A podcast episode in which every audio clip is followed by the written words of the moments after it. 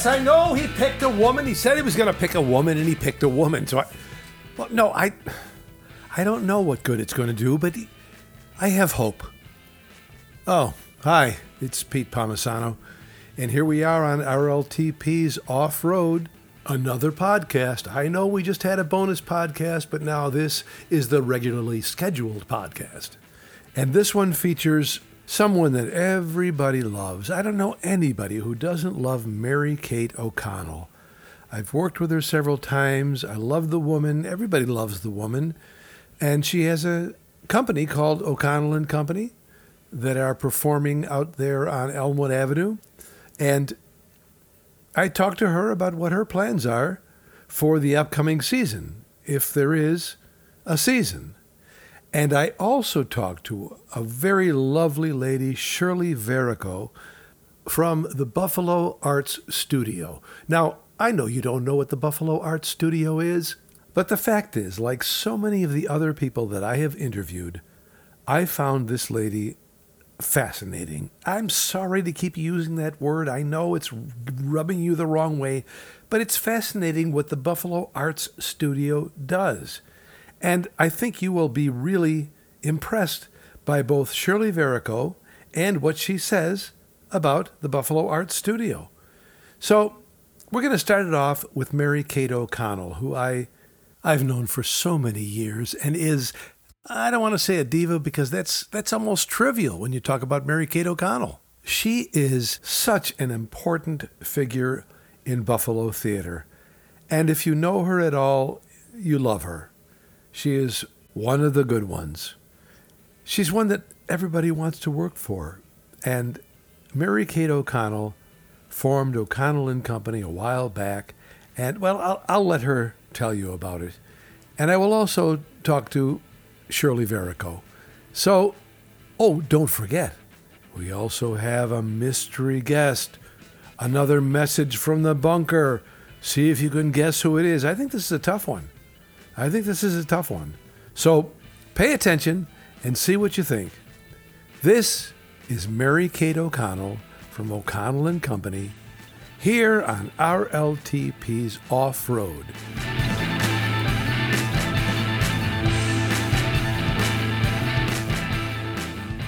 All right, we got to get back to Yeah, business. yeah, yeah, here. yeah, Get yeah, back yeah. to business. All right, so so first of all, did you have to shut down any shows? I know you were in the middle of heading toward, you know, Lucky Stiff and Steel Magnolias, but were you in the middle of something like other people were? we had just closed um, Glorious, Mm-hmm.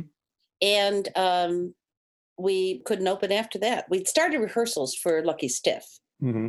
and um, because everyone, ev- everyone in the community was sort of hedging. You know, what are we going to do? And and you know, a lot of people didn't cancel right away, and um, other people canceled. You know. Their next four productions right away. Right away, yeah. Yeah, because you have to know, you know, your audience too, and we have a a large amount of seniors and people who are skittish about going out, especially during this dreadful time. Sure. And uh, so I've tried to keep in touch with our volunteers by calling them and and all of that, but they miss being there, but they're terrified to be there.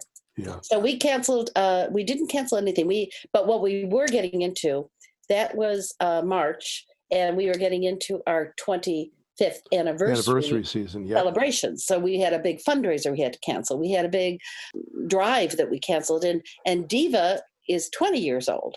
And so we had to cancel the big diva show that we were having Oh, with everyone, everyone in it was like diva a go go, and um, and we. So I've been having since then, and ironically enough, I probably will still do it, but as celebrating our 20th anniversary of Diva, I'm going to do a podcast with divas. Oh, You know, cool. who have been with us, and because we've had everyone, as you know, every single person in your contact book we have yes. and we've also had like JoAnn Falletta. and We hmm it's kind of we had a lot of people that were really they did it kind of thing. but um, so we'll probably pick that up at some point. But I have been doing um, some online, some Zoom uh, performances of Diva. We did one on our birthday in March, and so I was no music except Ann, Ann Mosner sang and played accompanied herself, but it was it was still very entertaining because a lot of quotes, a lot of jokes, hmm a lot of stories, and a lot of a cappella singing, which is terrifying. Let me ask you a question though. How come I don't know anything about that? How come I didn't see anything? Was it was it was it on Facebook? It was on uh, Facebook. announced and so on? Because I don't remember seeing any. I, and I've attended several Yeah. Zoom things. A, a Yeah. couple of them from uh, Randy and a couple of them from Road Less, and Yeah. uh, but I didn't see the I didn't see that one. I would have. Yeah, we're probably going to do another one, probably at the beginning of August. Mhm. But it, what it was, it's just, it's just, it was celebrating the anniversary, and I had a lot of the people that were orig- in the original cast Yeah. come back for, and it was great. So you were rehearsing uh, Lucky Stiff because, uh, as you know, I was in a show and we were thinking maybe we'll come back in two weeks, Right, that's what we thought too. and then then we even thought maybe we'll come back in July. It was at the Kav, and they had left the entire setup. Uh, so there was all everything was a maybe, maybe this, maybe that, Yeah, and then uh, and then Scott said uh, we're, we're canceling the whole rest of the season and next year, and I thought, whoa! And this was, I think, in May or early or even late April. he really spearheaded that. He, Scott, I really think he makes amazingly good decisions. And I was watching him, and I thought, "Yep, that's what's what to do." Yeah, yeah, and and there and, and a lot of people. Of course, every person I've spoken to from a theater company, such as yourself, has a different take on what the future might be, and and, and we'll get into that in a second. But let me just ask you: so when it, when you did shut down, uh, do you, do you have anybody who's on a payroll there? Was there anybody you had to let go or or furlough? Because no, you're mostly no. volunteers, right? It's we're we're really uh yeah we're propelled by volunteers. I'm the only person who gets paid, but it's a stipend. It's not. I'm not Sure. even an employee. Yeah, and then so, but you did say you kept in touch with all your vol- vol- volunteers because, of Right. course, as you said, they, they just missed being there. They miss the contact, you Yeah. know, and you know they're now that we have popcorn at our theater, they're going, and we won't have popcorn anymore. And I went, oh my gosh, that's like so. Um, that's exactly what I think. I think we are not going to have any wine or popcorn. Really, what's the purpose of doing theater? But uh, um, Well, that just goes to show you that years ago, when you first started this company, and you said to me, "I just want to have people who I like being around and Yeah. who are fun," and and uh, now you've created this thing where everybody just wants to be there. yeah, I, thanks. I hope so because Everybody just wants to know- be there and eat the popcorn and drink the wine and talk and have Right. fun. right. So we, you know, that you and I have been in theater more than we've been alive, probably. Fair to But- mention, yeah. But I, that's the whole thing. When I got to this stage in the past, you know, really 25 years, I just wanted to have people that I liked hmm and that were likable and that uh, were, you know, truthers and, you know, they're just really people that you could depend on to do a good job and to be there when they need to be there and to help out if you ask them for an extra special help with something. Mhm. So, and through the grace of God, I really have attained most of that. So I, I feel like I've accomplished a community at Mhm. the theater. So now the theater, of course, is dark. Uh, do you, because you're in that public building, the Kenton uh, Elmwood uh, uh, Commons, yeah. the, the Commons, uh, because you're in that sort of public building, is it being maintained by the the the, the governmental offices there? You, you don't have to go in there or do anything. You don't have to pay any maintenance or or or just go in and check the to see if the roof is leaking. Correct? Well, it's not. It's not owned by the state or the town. It's owned Okay. by a, a, a, independent developer. Okay. And in that building, besides us, there is a, a pro- non-for-profit on the second floor that's uh, fights the Tonawanda Coke issues, and us on the first floor, and a daycare, the Blue Giraffe Daycare. Are there And, also apartments there? Not yet. Not yet. oh, okay. I thought I had heard something about that. It is. It's you know, it's we would probably be breaking ground this month. you know, for the Sure. they, would, they would anyway. But um, the uh, and, and then there's the Turner tumblers. You know the. Oh, the yes. extra- yeah, The gymnastics. they're closed, and d- the daycare is still open, and the building is maintained by the developers. We're still paying rent even when we're not there, Of course. Yeah. They. and uh, but we've gotten a wonderful um, a, a wonderful opportunity to keep our lights where they are because we rent our lights until we're going to do a rent to own thing. So they main they they maintain the building. Mhm. Um, I had to go there a, a couple. I was going to ask, can you go there? Are you allowed in the building if you need Yes. to be? Yes, and uh, Joey Buhecker's been awesome about going over and doing some straightening up and organizing and tossing out things because he has that confidence and he's also working alone. And Mhm. I just really appreciate that. But And you have uh, offices there? we have offices, Yeah, yeah. and uh, so I haven't been there, but for a an interview with uh, Mike Randall a couple weeks ago, Yes. And I sat in the parking lot, Peter, before I went in, and I went, "Okay, you can do this." you got this. You got this. You, you, and I did some wonderful, thanks to Alex. Uh, I did some great meditating and deep breathing for probably every bit of 10 minutes. Mhm. And um, then I went in and I'm masked up. If I could wear two, I would have them on. And, but, you know, I not everyone is like that. So they, I don't think they're necessarily wearing masks. But the place has been, the theater's been closed up since you know March. really February. Oh, So right. it's it's not like it has to be. We have to be, have the big disinfecting thing, but we have to m- wait to meet protocol. And I think that the that the developers wonder why we're not there, and I I am sad that we're not there on every level, but caution is more important than my emotional state. I'm just Well, do they understand what you do? I know I know You say, can't. you "Well, can be there, but Yeah. without people, what's yeah the I said, he said, point? well other theaters are open and you know the daycare is open it's like i can't i No, can't they're- teach I, I cannot i cannot i cannot teach someone to uh, be vigilant. You you you can't. I mean they're seeing their building and that they've invested a boatload of money into Sure. and nothing's happening. Well we're not going to be the first ones.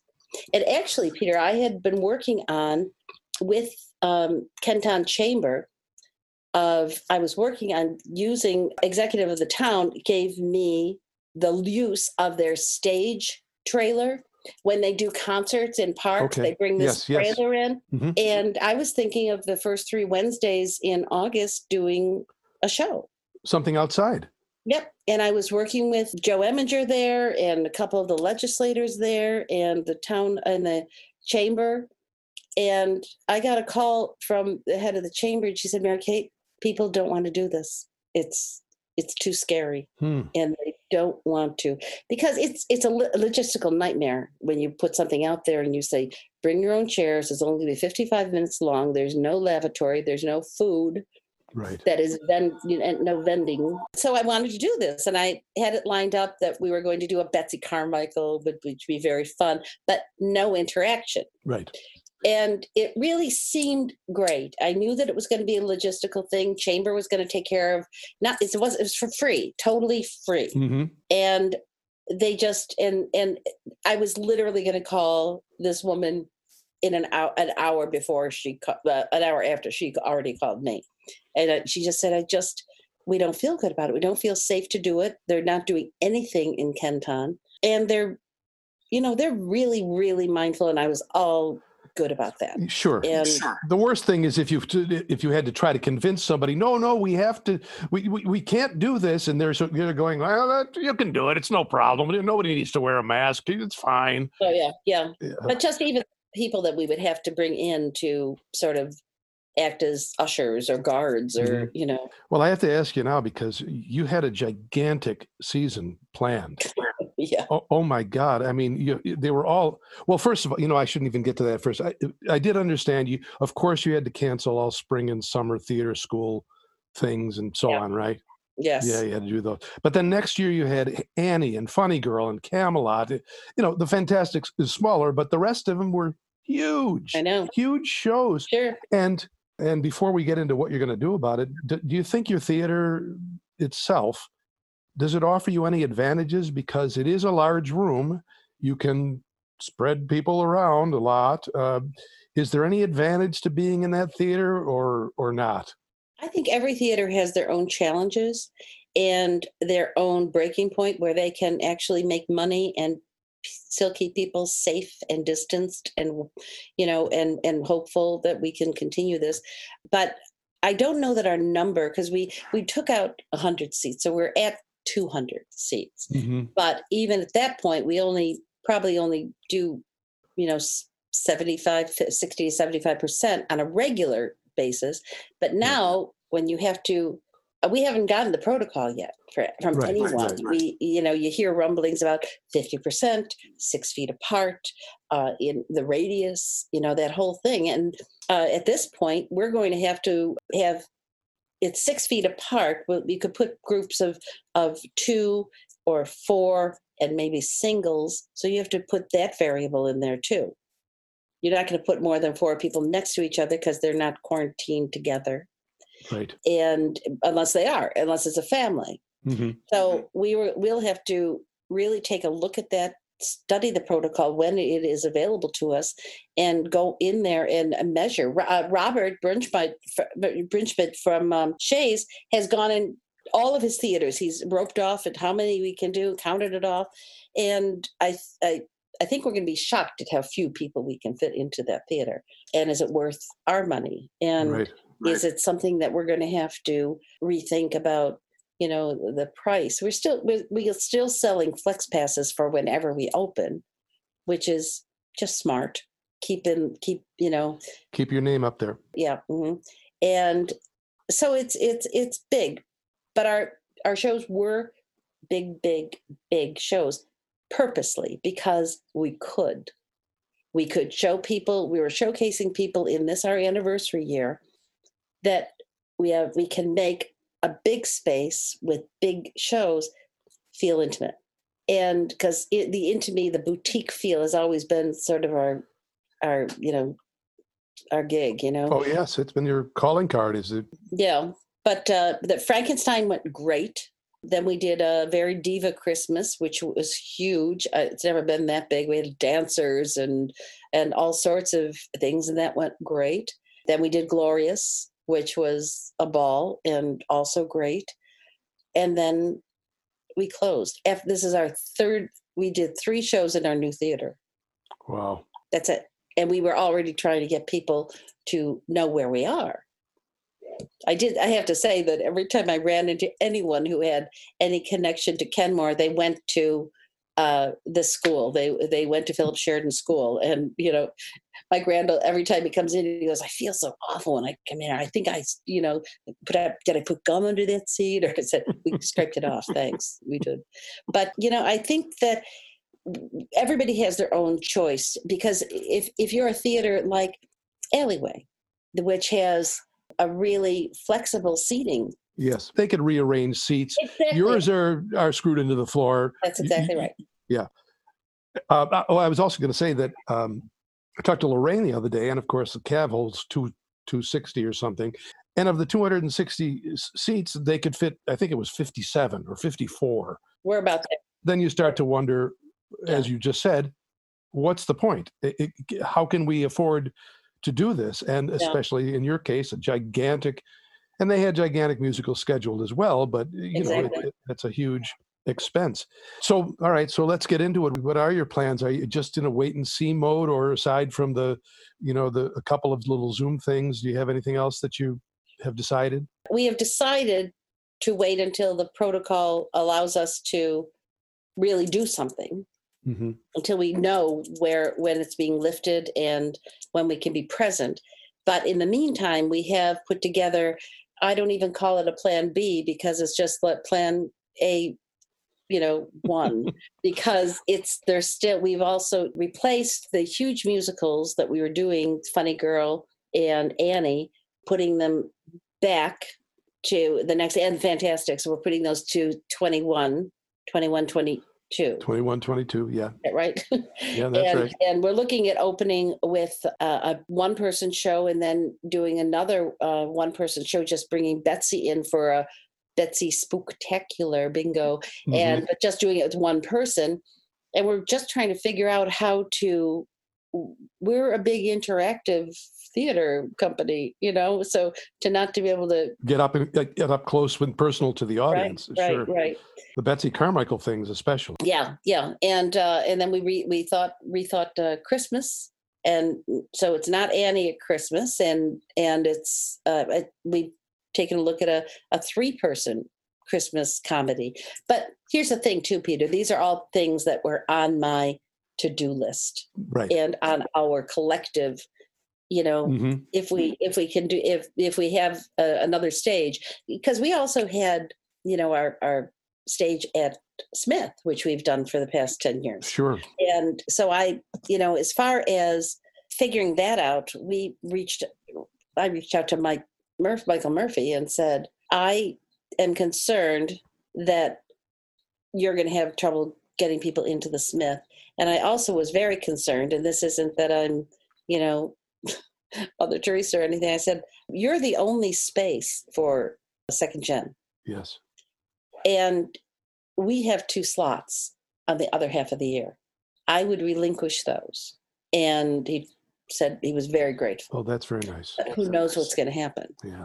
I haven't spoken to them yet, so I don't know. I don't either. I mean, they're very close to the to the vest with things because you know, we all are in a way, but I love I love when we can really collaborate, commiserate, Yes. and plan those are things i really really rel- relish i have a, a couple zoom meetings that i have during the week one is with just a bunch of the gals so it's like you know nancy doherty and tina rausa and darlene hummert and me and josie divincenzo and uh, uh, kyle A rogues gallery. yeah it's that and so we we just really we're talking about everything from what, what coffee you're drinking now to what's going to happen because nobody knows and No. nancy had a, a lot of information this morning about what's happening with the arties but um and then i have a, a every wednesday at 7.30 which is the traditional time for a diva show we have a zoom diva party Oh, that's fun. That's nice. we get their wine and everyone just comes in drops in for a little a little or a lot and um, we chat about everything and uh and just you know i think we missed conversation i mean yes. i like zoom i have so many friends that have said ugh zoom but i like it because i can see your face and i can hear your voice Exactly. and uh, there's really no replacement for the real thing but this is pretty good Yeah. Well, let me make sure, let me sort of summarize this before I let you go. So, you've got a couple of things that you might be doing in, in October with Betsy Carmichael or at Christmas time. Uh, Yeah. As far as the 2021 season, your your plan at this point is to push it to 21, 22, yeah all those same shows. most of them we, still might be able to you know fingers crossed do camelot because it's only Okay. it's only It's eight, in the last it- slot. but it's eight people it's Mm, the new london west end version that's getting a lot of play Is that the one you're going to do with all women? Yep, all women Okay, so that one might still happen. That would be in April or May, I, I'm guessing. yeah and i think we're looking at moving our our one of our shows from smith suds which is a 60s hmm laundromat musical very fun Yes. And we, we that's small enough too so we've we've looked at everything we have that has a cast of nine or under I see. and as soon as we have an idea of what that is but we still have kept them in. But the ones that we've moved to the next season just to keep the integrity of the production is a funny girl. We're not sure about annie because we're still we're still uh, negotiating because there's a tour going out of it for annie and i i don't can't imagine that anyone is doing a tour. Oh, i mean really? And right. so we were looking at that, and uh, we're doing to do the Fantasticks. We're gonna and we're gonna open the season in 21 with Funny Girl. And what about the 25th anniversary sort of celebration? Is that It'll you're going to put that sort of on hold? it'll be 25.1. So there will be parties. okay, there will be parties. Yes. But listen, I, I think I've I think I've dragged you through the mud as much as I possibly can here, and uh, Yeah, I uh, I appreciate you talking to me. thank you. You know, you're always welcome to appear on the podcast. If you just you know you've got anything to say, just call me up and say, "Hey, I got to tell you something." But I think that it, it you know, to, totally in closing, I think that you are doing a great service, being able to have keep the conversation going. And that's critical to all of us, to all of our mental health, to all of our creative health, to make sure that we're doing what we love. We have to just do it in a more creative way we're we're going to be kicking and screaming but we're going to be all better for it i really do think i mean there's so many changes and and i felt the closest i felt to people during this Mm-hmm, mm-hmm. because you know we're talking to each other if we were in a at a restaurant or with a, at a party we would talk but we somebody would come over Yeah. and they interrupt us and Mhm. say oh i need to ask you this and it's like you know and and how many times have we left somewhere wherever you or, i have been and other people and you you're driving home you think oh, i wish i would have talked to peter Yeah. you Right. know i mean I barely know- had a chance. Yeah. You were at the other end of the table. I know. But I think we all have the chance to do something remarkable with this. With this downtime, we all have that opportunity to do something remarkable I absolutely agree. and, and extraordinary things that will even exceed our own expectations of us. Mm. You know, there's there's great creative stuff happening. There's energy out there. I just think we need to come back and you know the phoenix rising from the ashes i don't think we're in the ashes i think we're at a real recovery Yes. time and and we can create a better community out of this This is the necessity that will be the mother of creativity rather than invention. absolutely i agree with you Mary Kate O'Connell, thank you so much for talking with me today. I love talking to you, peter Palmisano, i love you and I love you too. And you take care of yourself, and I, I'll be in, in touch again, Okay. whether you like it or not. i like it Okay, bye bye. So, seriously, how can you not love Mary Kate O'Connell? She's a doll, and she does really good work out there. So, if you haven't seen O'Connell and Company, if you haven't seen one of her myriad diva shows, you don't know what you're missing. And now, it's time for a message from the bunker, a mystery guest. See if you can recognize this voice. Hello, Peter. I present you a report from the bunker, day 141. I racked my brain trying to come up with a profound statement about theater and the state of the world, but I am sure someone much smarter than I has already said whatever I was going to say more eloquently than I ever could. So I'm going to share with you a list of all of the great movies and television I have watched during this time, because let's be honest, that's what I talk about 90% of the time, anyways. So without further ado, here is a list of films, both new and old, I have consumed and recommend.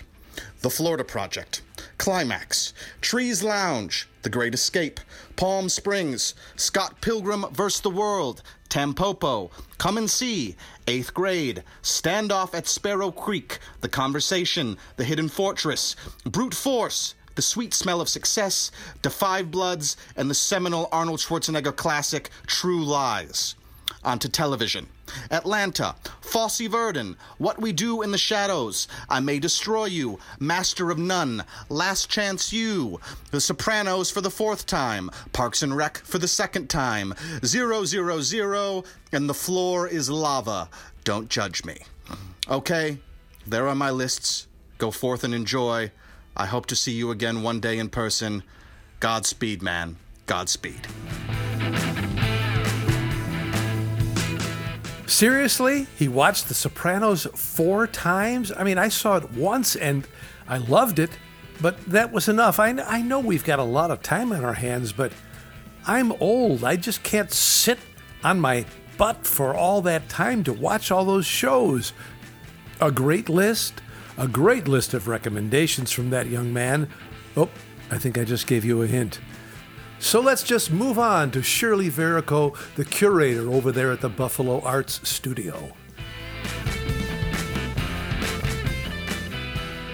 Well, as long as we're on the subject, let- tell us a little about the Buffalo Arts Studio, because I'll be honest with you and say, and say that I knew almost nothing about it. I had heard of it, but I know very little about it.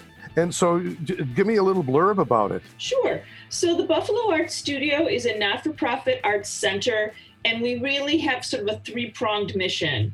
Um, it began with the goal of providing safe and affordable studio space for artists. So Buffalo Art Studios was actually the first of three tenants when the Tri-Main building was rehabbed about 30 years ago. I see. The developers from Canada, they were from the Toronto area and they took what they called an arts first approach. They knew if you moved into an industrial building and tried to renovate it in what was perhaps seen as a highly distressed or even scary neighborhood, if you brought the artists in, it really changed the perception. It changed the reality of the neighborhood, but it also really changed the perception, making it seem artistic and cool as opposed to maybe sketchy or scary. How interesting. They used this arts first approach, and it was Buffalo Art Studio, Just Buffalo Liber- uh, Literary Center, and Hallwalls. I see. Okay. Hallwalls and Just Literary, Just Buffalo Literary has long since moved out and moved into other facilities, but we're still there. And as I said, so it was originally built out to provide safe and affordable studio space. And we have artists that work on set, and they're called our studio artists. They are juried in by their peers. They uh, receive a highly subsidized, they do pay rent, but it's deeply subsidized. And they are expected to participate in the community. So there is a, a service component on their, their side. So that's one aspect. The second is we have gallery spaces. So we provide exposure for artists and access for the community. We're very community driven.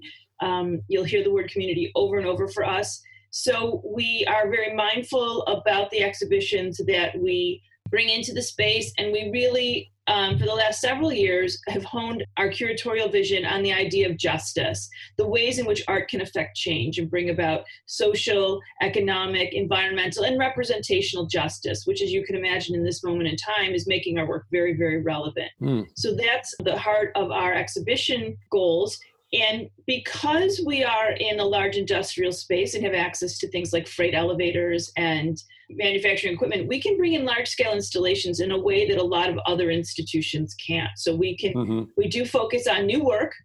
We are not a collecting institution. It's new work by emerging and mid-career artists. And we do have shows that are traditional paintings. This one of the exhibitions we have right now. But we do have this wonderful ability to have full scale installation. So that's something we do work on.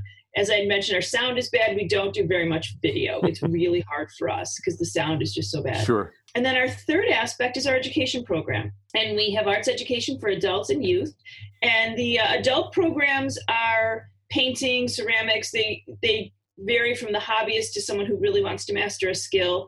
And then our youth programming includes a, an incredibly important program called Jumpstart and we work with um, middle school and high school students that have a real interest in the arts. And we have a cohort of about 40 kids each year. That doesn't mean all 40 of them are taking every class. Maybe they've got soccer this season or they're traveling for school. But we build the curriculum in response to the cohort of kids we have. A couple years ago, we had a group of kids who were really interested in animation, and so we did an animation uh, symposium they get professional development. We go and take them um, to other arts careers because many many kids don't have any idea. They know you can be a starving artist or an art teacher. They don't know of any other careers. and what makes the Jumpstart program, I think, unique and incredibly special are two aspects. If a child qualifies for free or reduced lunch, they go on scholarship. They don't pay for our classes. And um, we have about half city students and about half suburban students. And since we began tracking the data in 2006, we have had 100% on time high school graduation from all of our Jumpstart students. Oh, that's wonderful. That is just wonderful. Which is, as you know, far outside of what is the the district norm. Oh, yes. And it's really, it's, it, you know, we talk about again this idea of community. We know these kids. Our education director we just had a, a, workshop last week with Yosef uh, Bayus, a wonderful artist, and she was texting them and reminding them. We do things like provide lunch. We know that they're teenagers, they might bring a bag of chips. We, we provide a healthy lunch. We help them apply to college. We help them write that application essay. We set up Google Drives for them so they have a place to put the photographs of their work. It's very much, uh, really nothing at BAS is transactional. It's all about relationships. And that's how we do what we do. So that's our three main components. We have safe and affordable studio space, accessible and dynamic exhibitions, and then a meaningful education program. Well, I have to ask you, first of all, the, the students who come in, do you go into the schools first, sort of recruit, as in, uh, well, other people I've spoken to? Do you go into the classroom or do you get recommendations from the schools about students who are interested in art or in art career or an art major or whatever? And then they come to you? It's a little bit of everything. So we are a small staff. Like many organizations did reduce our staff um, in light of COVID. Sure. Uh, so we have a part-time education director. I'm a part-time curator and a full-time ex- uh, education director. So we can't go into every school. There's no way. Right. We do have a strong relationship with the School for the Visual and Performing Arts, as you might imagine. Sure, sure. But it's not limited to. There's no portfolio application. It's but it is about an interest. We're not simply a drop-in program. There's a commitment that's expected, and these students have a, a varying ability when they come in Yes. but it's really about their interest. And not all of our students go on to art careers, but I think what they find in our program is a community. I know, like I said, you know, as somebody that went to school for the arts in high school, if I, my high school hadn't had an art room or a theater, I don't know what I would have done. Yes. Those were my people. Those were my friends. Those are still my friends. And I think when we eliminate these kinds of programs from schools, we forget what that community is for some students. So that's part of it. Our kids come in and they find their network. One of the other things we do that I think is incredibly important is we help students apply to something called NYSSSA, New York State Summer School for the Arts. Mhm. And it's out of Fredonia and it's a month and it is really a taste of college. And if you have students who are first generation who don't have family that have gone to college before or who have not gone away to college in any way, it makes the experience suddenly real for them. So the application process for NYSSSA is very similar, albeit much shorter, as a college application process. So we have had 80 and 90% application acceptance to NYSSSA when statewide it's about 30. Wow. And again, we help locate money. There is tuition, those that can pay, pay. But we do have several funders that we go to pretty regularly to help underwrite those students that can't really afford it and maybe really, really need it, have never been out of their neighborhood or their city, Mhm. don't know what it is to go and dorm.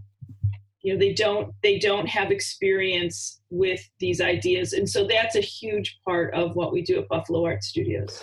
Well, Shirley, do you uh, do? Would you sometimes have uh, an inquiry from a teacher from, oh, I don't know, Park South Park High School or something, and they'll say uh, they recommend somebody to you, something like that? Absolutely. There has to be a way. Yeah, we have a lot, you know, it's it's like any community. We have art teachers lot, you know, I would say there's a percentage, I, I couldn't even begin to guess what it is, of art teachers in West New York that were at one time a studio artist at Buffalo Art Studios. Ah, They, they really do know us. They know our programs. They participate. They bring their students for field trips. Not everybody. It's always amazing to me that there are people in the arts community that don't know about us. We aren't, because we're not a storefront. yes, We're up on the fifth floor of the Tri-Main building. right. I do think that is part of it. But no, we have a lot of, you know, we get calls pretty regularly. Um, social media has been wonderful for Buffalo Art Studios. If someone were, were really interested after hearing this, they could go to our Facebook page, and there is a Jumpstart Facebook page. We have done some Facebook Live events as a result of COVID where we haven't been able to have big receptions. And one of them that we did in um, June was a, a sort of a mini jumpstart experience because we weren't able to have a big exhibition, which we normally would have uh, in May and June of 2020. So that video, and I, I'm giving the tour and I'm talking to the students. The sound is not great. We are getting microphones, but it gives a really good idea about the kind of work the students are doing. Mhm. We interviewed students at various points along the Jumpstart experience because we do stay in touch with them when they go to college, especially those kids who, again, are first generation. They need that mentorship and support because they don't know who else to ask. Sure. This summer, two of my, I had two gallery interns and they had both come from, they were former Jumpstart students. One was at Pratt and one's at FIT. They were home this summer and they interned with us. So that it's an, it's ongoing. There isn't, like I said, it's not transactional. Yes. And did you have to cancel? I assume all of your classes are normally held in the Tri-Main building in your space. Did you have to cancel all of those during the quarantine or or did you immediately switch to online, you know, Zoom meetings and so on? Or I should have gotten to this earlier, but I'm just so fascinated with everything you do.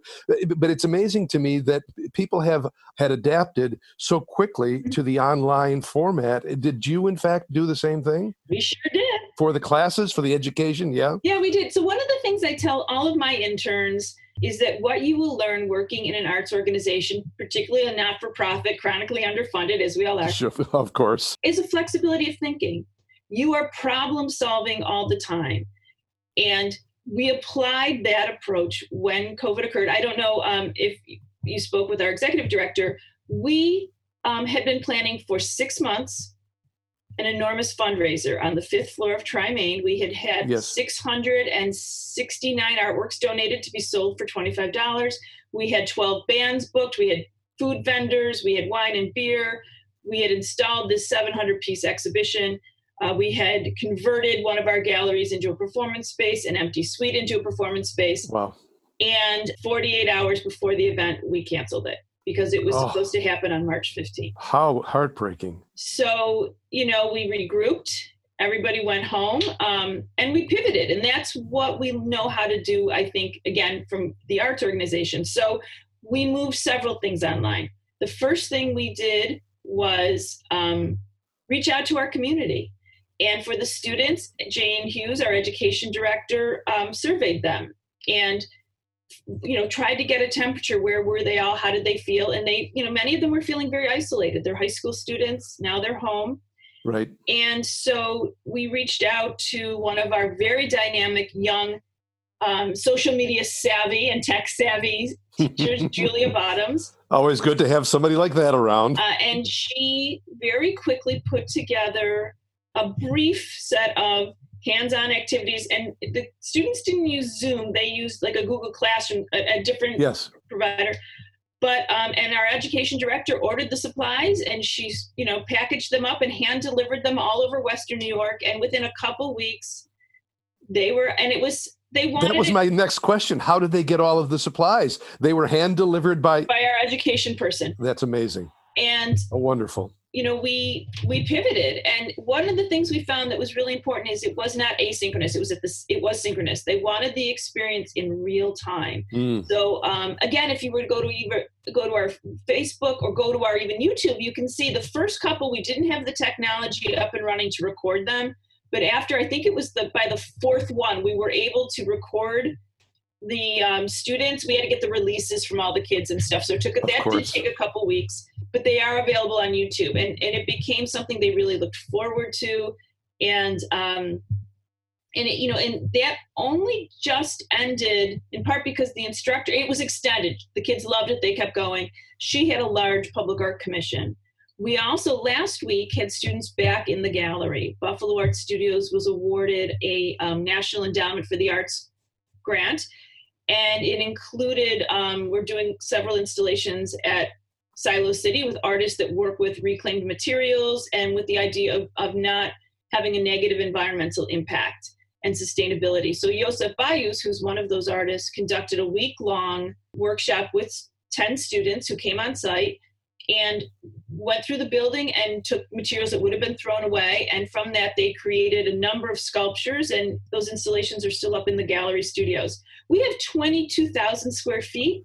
Yes. So social distancing is not difficult for us. We were able to spread the kids out no problem Great. what that would look like in the fall in our classroom spaces that's what we're still trying to figure out Mhm. so jane is again our education person is surveying our community of teachers and students and to ask what are you comfortable with what would you like to see would a hybrid be helpful Yes. And we, we can be flexible. We can move between multiple classrooms or we can go back into one of the large what we call our community space which is where we have receptions etc and put classes out there. Maybe the sound isn't perfect but you can socially distance. So that's really where we are. I think like many organizations and even schools you know we aren't every school district is still planning. You know we're waiting to see where the numbers are. What are the restrictions? What can we do safely and responding in real time Has it been just you and Jane? I know you're the you're the curator, and Jane, and then Alma, of course. Have Mhm. just been the three of you been brainstorming and doing all this since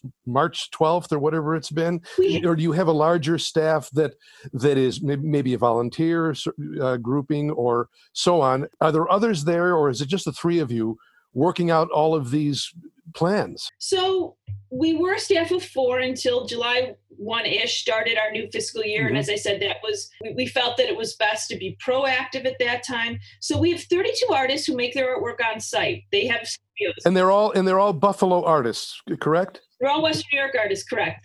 So our first commitment, we knew that many of them were losing their main income. sure So, yes, we have some retired folks, and that was a little bit different for them. But you know, we have a number of servers and bartenders, and we have substitute teachers, and we have you know, so we knew that it, was in some ways a perfect storm for us. We had also we knew our rent was going to go up because taxes were going up. Mm. So our first commitment was to not raise our studio rental to the to the artist, and in fact our our board. So we do have a board of directors voted to allocate funds to subsidize further for those artists in need. So we then put aside a, a bigger pool of money to help those artists that were really losing. A lot of our, our um, artists are also adjunct professors, Yes. and most of the colleges locally cut all of their adjuncts. hmm So we put some funding aside to hopefully not lose any artists and to be able to, you know, subsidize further. But at the core, we are a small staff, but we do have these networks. We have a wonderful board of directors. When we were reimagining our fundraiser, we had a committee, and that included artists from our studio artists. That included board members and some community members that we call in. We have a party planner who helps us out, and we have a musician, uh, a music booker who help help us out. So we were able to go to that larger network we do usually have some interns and volunteers and then the artists we also have again because we're so relationship and community oriented a wonderful network of resources when we have a question we can get really good advice Mhm. we know who to go to and we we try and be equally generous in return if people need information um, we joke you know that buffalo is a town where everybody knows a guy and I got a guy. I know a guy. I got a guy. Everybody's got a guy. Yeah, everybody's got a guy. And you know, and more than half the time the guy is a woman. But Yeah. you know, we have to be mindful of that. But that's part of it is that knowing where to go to get really good advice, to do it efficiently, and to make good choices early on. And then for us, it's really about doing the work. We have a, a deep and shared set of values and a deep belief that the work that we're doing is important. If we didn't believe that the arts could affect change, we wouldn't work this hard. And that's the core.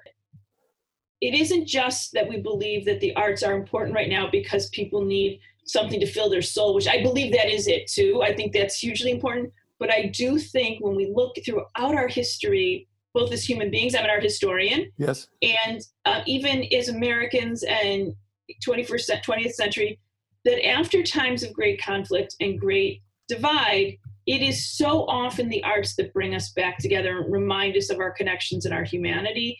I oftentimes point to the, the Vietnam Veterans War Memorial in Washington, D.C. You know, that was really, you know, it was a very, very difficult experience to get that Mhm. made. And some of the worst parts of our cultural dialogue came out in the production of that artwork, but no one leaves that space unchanged. Yes. And I think when you see that kind of power, and it's film and it's music and it's theater and it's visual arts, art has the power to affect change. And we are certainly at a moment where we need to be thinking about how do we change for the better? How do we find our humanity? How do we how do we move forward from this this divide in our in our time and, and you know and of course the obvious connection when i think about the pandemic as i go back to the renaissance coming after the plague when you go back to your initial question it is three of us in theory but it is a hundred of us and a thousand of us and a million of us You have a network of friends and associates and fans, I, I'm sure, uh, and and probably exactly alumnus, you, know, who who have a great interest in it.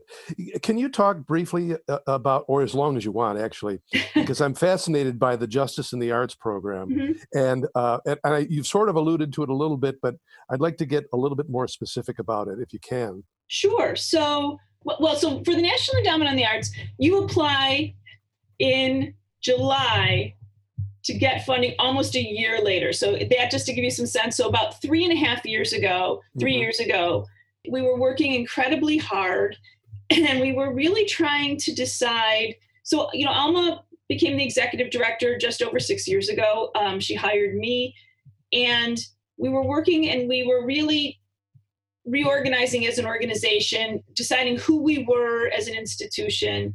And we did a lot of reflecting, and Jane as well, and the fourth staff member, and that changed over time. And we were really sitting down and getting ready to take, we had written one application to the NEA and it had been rejected. And one of the things that they felt was missing was a really focused curatorial vision. and we decided okay so what is it that we're why are we doing this why are we working so hard and we came back over and over again to this belief that art can affect change. Mm-hmm. and so if we think that well what is it that we want to see? And we found ourselves the words that we kept coming back to were justice. And we looked and we saw that there were artists making artwork and we came back to these ideas about economic justice environmental justice social justice and then i think something that we're really seeing at this moment in time and was a relatively new term is representational justice um, i think that for a long time we've talked about as a as a society about you know not perpetuating stereotypes but recognizing that the pursuit of justice is more active than simply avoiding making a mistake.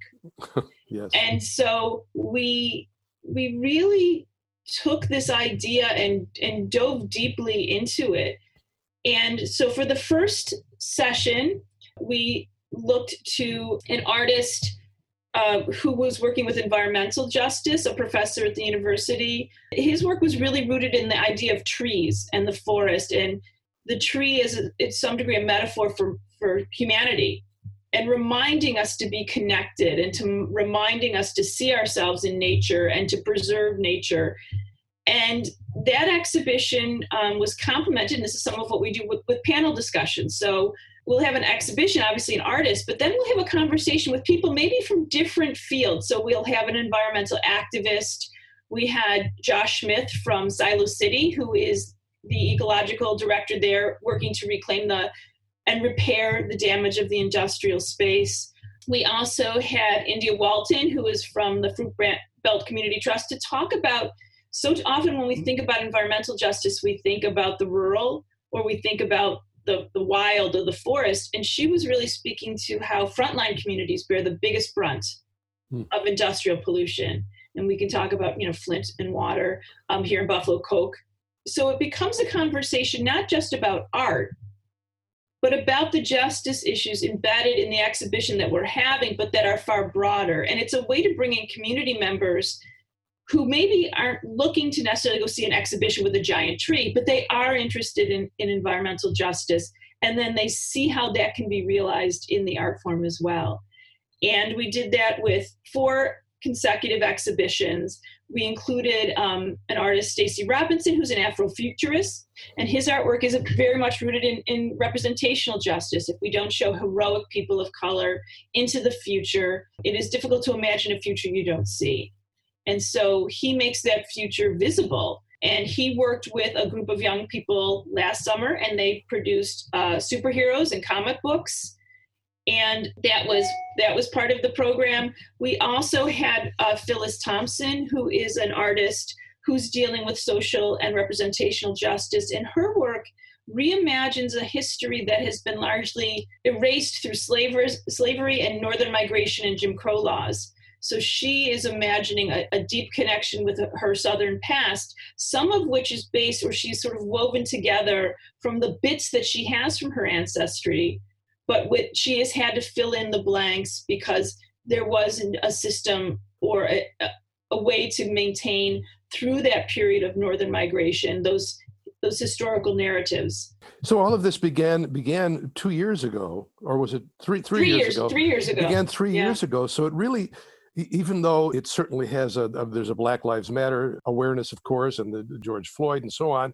All of this began before that, and it's not to be focused just on uh, Black Lives Matter sort of uh, justice for African Americans. This is justice for a variety of different causes. Am I am I reading this right? Am I understanding you? Right, because justice isn't, you know, I think what we have when we recognize injustice, then we have to work towards justice. Mm-hmm. And it isn't happening in only one aspect of our community. I think the recognition there's an intersectionality, right? That um, the same kind of economic I think what's important is recognizing the intersectionality of all of these justices because it is, in fact, in the poorest communities, which oftentimes are the brownest communities, where there is the most pollution. Sure. Where there have been policies such as redlining that have kept the economic opportunities out of those communities.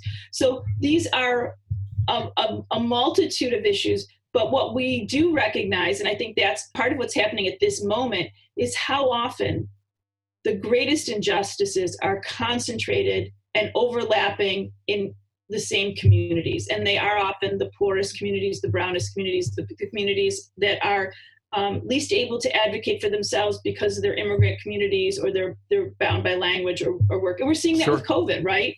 It's these same communities that are because they are denied justice, they are the most dramatically impacted. They're the ones least able to fight back, the ones least able to argue against pollution or, or, or the lack of medical coverage, the ones least able to fend for themselves. Right. And if you don't recognize that the environmental racism that has led to the polluting of communities has also led to the high rates of asthma. Mm-hmm. So it is not, you know, if we aren't connecting these dots, then it is very easy to say, well, we don't know why COVID is worse in communities of color. Well, people in communities of color tend to be poor and they tend to be sicker because their communities tend to be more polluted.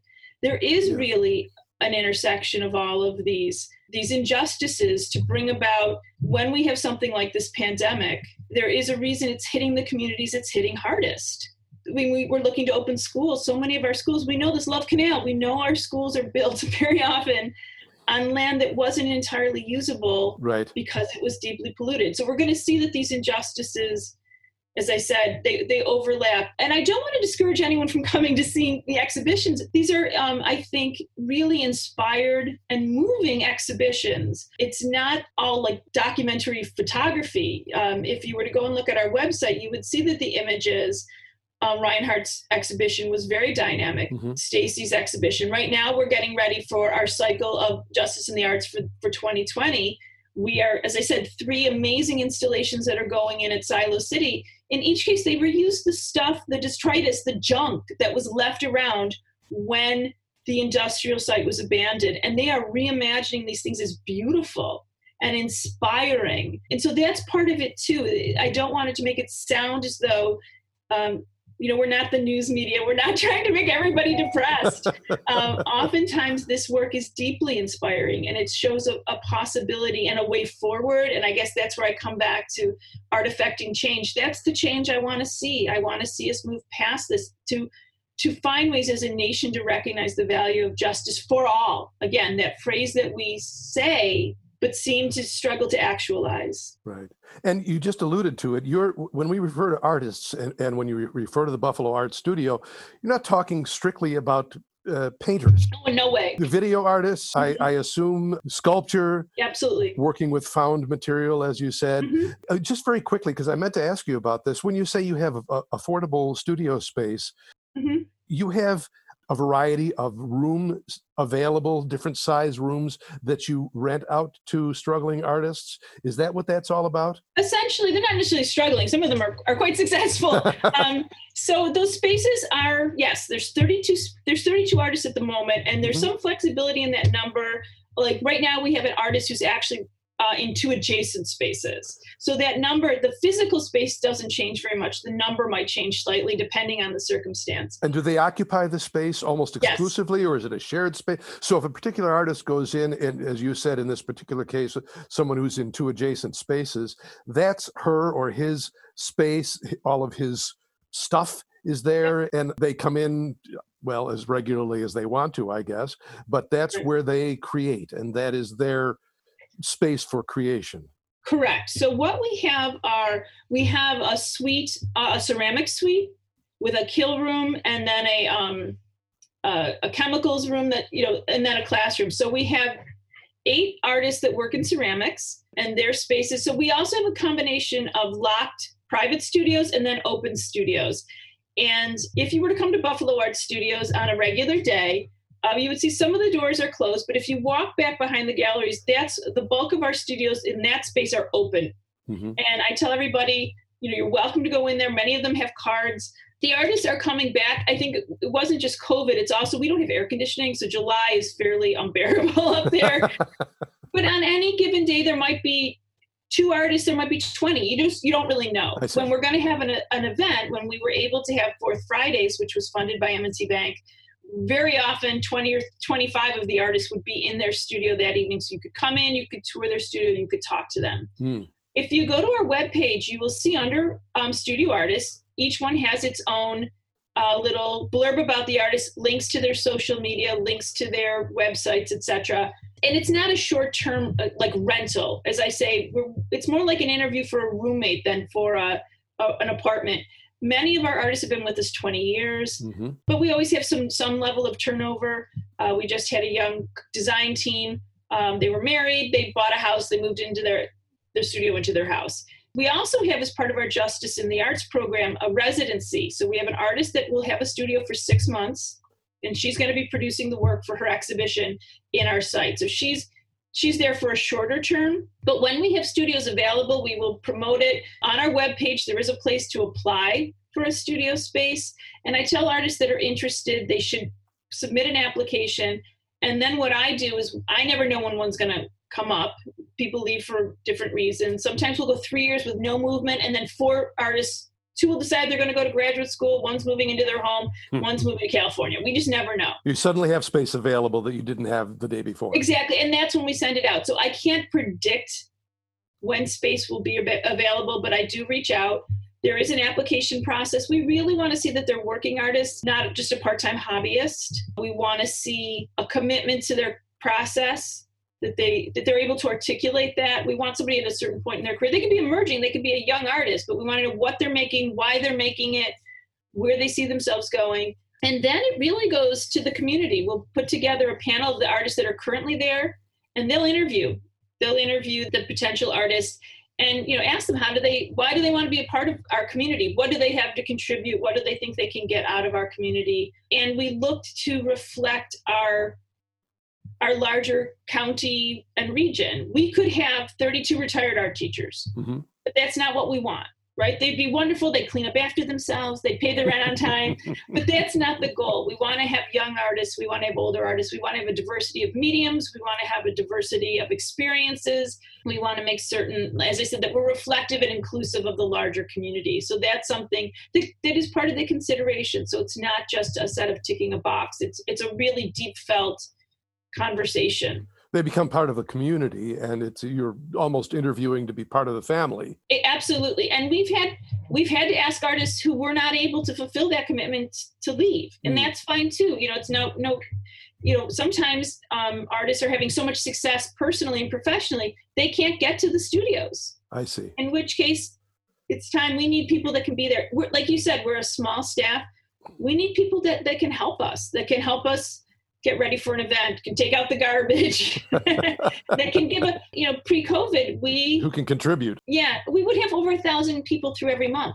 So if I had several tours scheduled, I would send out emails and ask who could be, could I get three or four artists to be in their studios to talk to the students or to talk to the, the tour group that was coming through.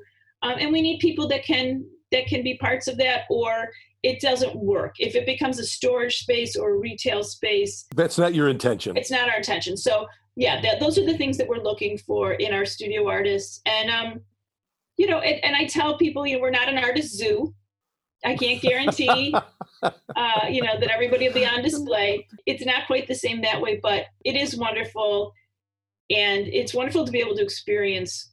We'll have we'll have school school tours that come from one of the major museums where they've seen all the masterpieces, and we'd love to talk about, you know, making art is messy, as you can tell from the studios, but also you make mistakes and you fail. Look at why isn't this one as, as successful? Look at the process. Look at how many times the artist tries this before they get it right. It isn't this fully formed masterpiece that comes out.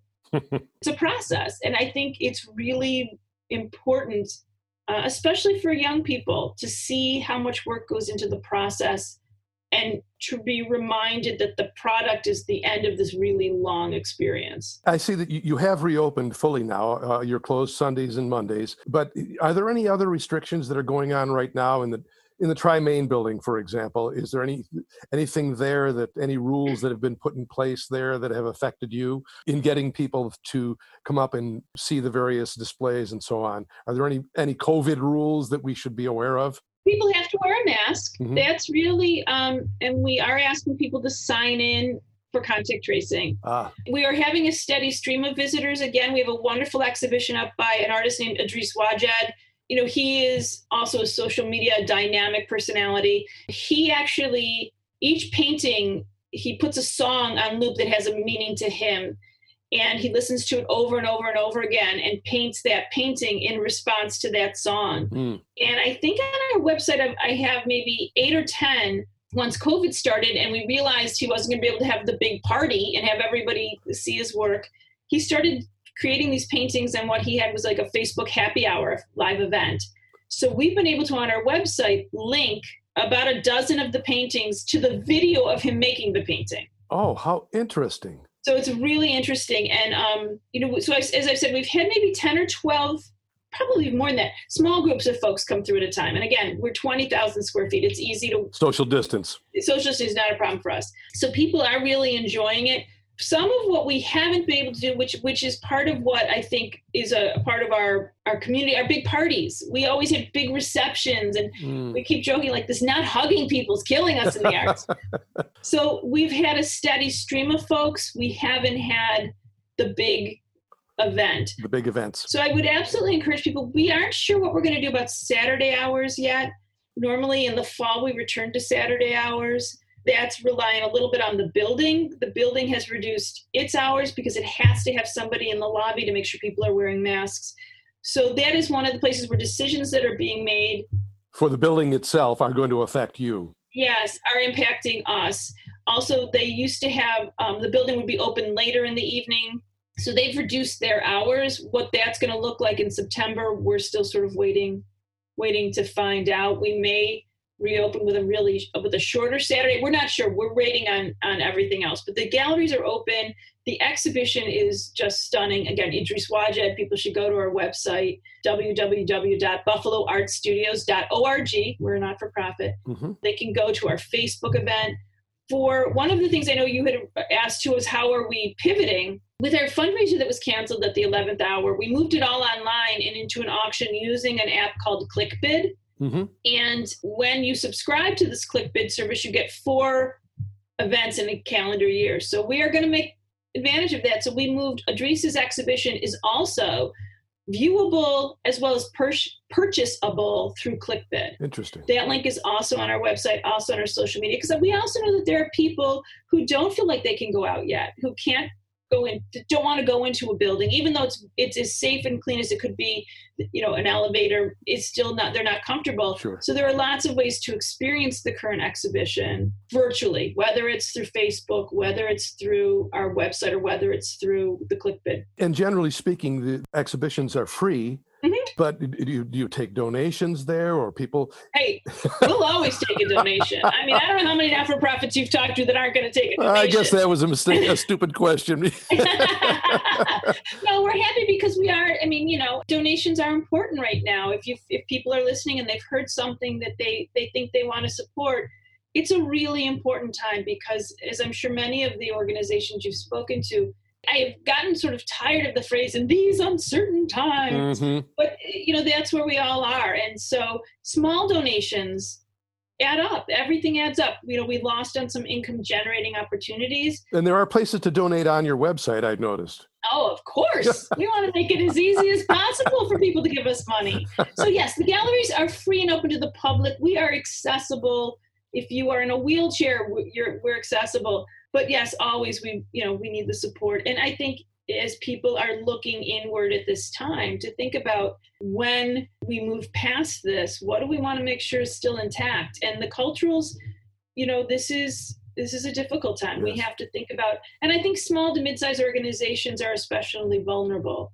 Um, big institutions have endowments; they're in a slightly different position. So um, I would encourage everybody, whether it's Neglia Ballet or it's Buffalo Art Studios or or it's a string group that you really like, to maybe try and set aside some funding, Mhm. even if it's ten dollars, that you can make a donation maybe that you wouldn't normally since you're not going to the movies, you're not maybe going um, to as many restaurants, just to think about could, can you take that that small bit of money to make sure that when we move through COVID and we're back out, that these really important spaces in this community can endure because that's I think going to be the next the next year is going to be difficult for a lot of the culturals. And that was part of the goal of putting the this podcast together in, in the in the new format, in inviting all of these different cultural organizations. And I've learned so much about how incredibly important all of these different smaller organizations are, the work that they do around town, especially with children. I'm always surprised to hear how significant their contribution is to children's education and to the awakening of the arts. Because if we don't do that in our in our children you know guys like i myself are going to be gone. Uh, those of us who appreciate the arts we're going to be gone. We have to keep keep the younger generation coming. I think in all of these organizations um, my daughter is now in college to be a dancer and one of the things i talked about even when she was a, a child you know a small percentage of any of the, the young people we work with are going to become professional artists, dancers, actors. Small percentage, yes. But let's hope that 100% become advocates and audience members and admirers and participants. And so, one another program which I haven't talked about yet, which I think is uh, unique to Buffalo Arts Studios, um, we developed a program again about three years ago, and it came out of that same mindset. And it's called the ELP, Expanding the Leadership Pipeline. We were looking around at again these issues of justice and one of the things that we saw regarding especially representational justice is that in the arts diversity is almost non-existent in managerial positions. Mm. and there are studies that show anywhere between 90 and 98 percent of art administrators particularly at the upper levels are white men. Yes. And there is very little representation of people of color you see women in the lowest paying small organizations, uh, and you still see very few people of color. So we began a program called Expanding the Leadership Pipeline, and one of the things that we saw as a barrier were internships that were unpaid, and we do it. I mean, we I barely get paid, so we have to have unpaid interns. But that was a barrier for students that might have tremendous talent and interest, but were coming from lower income households. So we have, with our expanding the leadership pipeline program, been able to identify every year what we're calling an ELP fellow. And we have been able to provide a stipend is either a teaching assistant or gallery assistant in some capacity, pay and in each case, the, the, last few years, they've all been young men of color to work with professional artists, to work alongside me, to learn about. In each case, they had a different aspect they were interested in. But they're learning about the business of art. And they're learning, and they're learning, yes, and they're getting paid. Mm. They're getting paid to intern because of they they can't just do a free intern. You know, many of these organizations will have people interning for a year for an unpaid internship. Well, yes. that's not reasonable if you don't come from a middle class or upper middle class home. Right. So that's part of this expanding the leadership pipeline. It's a lot of mentorship, a lot of personal guidance, and we're hoping to expand that so that we can have an ELP fellow. I don't know if I want to say on staff sounds too strong, but somebody being paid through this ELP program. There would be a fall semester, a spring semester, and a summer semester, essentially and that's something we're working towards as well and that's a that's a, a, workforce development but again it's a lot of relationship building we have a young man that was just a teaching assistant he's going to help us through the fall and he's a wonderful wonderful teacher and we're putting him in contact with the buff state art ed and we would like to see if we could help get that funded for him that's how you change the face of any industry yes you have to find the talented young people and then help remove the barriers that keep them from realizing their potential and, and becoming active parts and meaningful parts of our community because we need everybody. I'm so glad you brought it up because uh, I'm embarrassed to say I did not find that in doing my research in preparation for today. I didn't know anything about that. But I think that's a great place to end it. Thank you so much. Oh, you're welcome. Really a pleasure. I, have been learning so much on this podcast, and I really appreciate you spending the time to talk to me today, Shirley. Terrific. Thank you so much. I hope you have a great day. Thank you. Thank you. And come and visit us in person. It really is safe. I will. And I think you're going to be shocked. We can talk and talk and talk. I think until people walk the 20,000 square feet, yes, they don't really appreciate the scope of what the organization is, not just in its programming, but in its physicality. So it's really come and visit it. You're gonna, you'll still have your mind blown. I will do that. Thank you so much, Shirley. Take care. Thank you. Bye bye. Bye bye.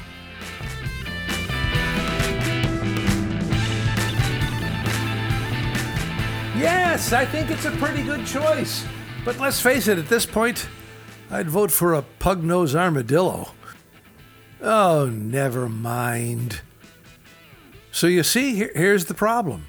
I've interviewed all of these people, and they are all fascinating. I want to go visit all of their places.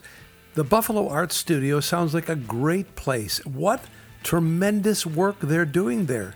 And Mary Kate O'Connell, if I could just sit down and have a drink with her every night of the week, I would do it. And uh, did you figure out who the mystery guest was? It's a tough one, I know, because this young man is a young man. He's been in so many shows around here. I, you know, he seems like he might be at least in his 50s or his 40s or, or even late 30s. It's not. He's been in so many shows because he's so damn good. And you see him everywhere. And it's Adam Yellen.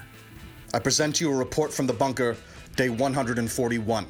Yes, that's Mr. Adam Yellen, and you've seen him in more shows than I could count. Because let's be honest, that's what I talk about 90% of the time, anyways.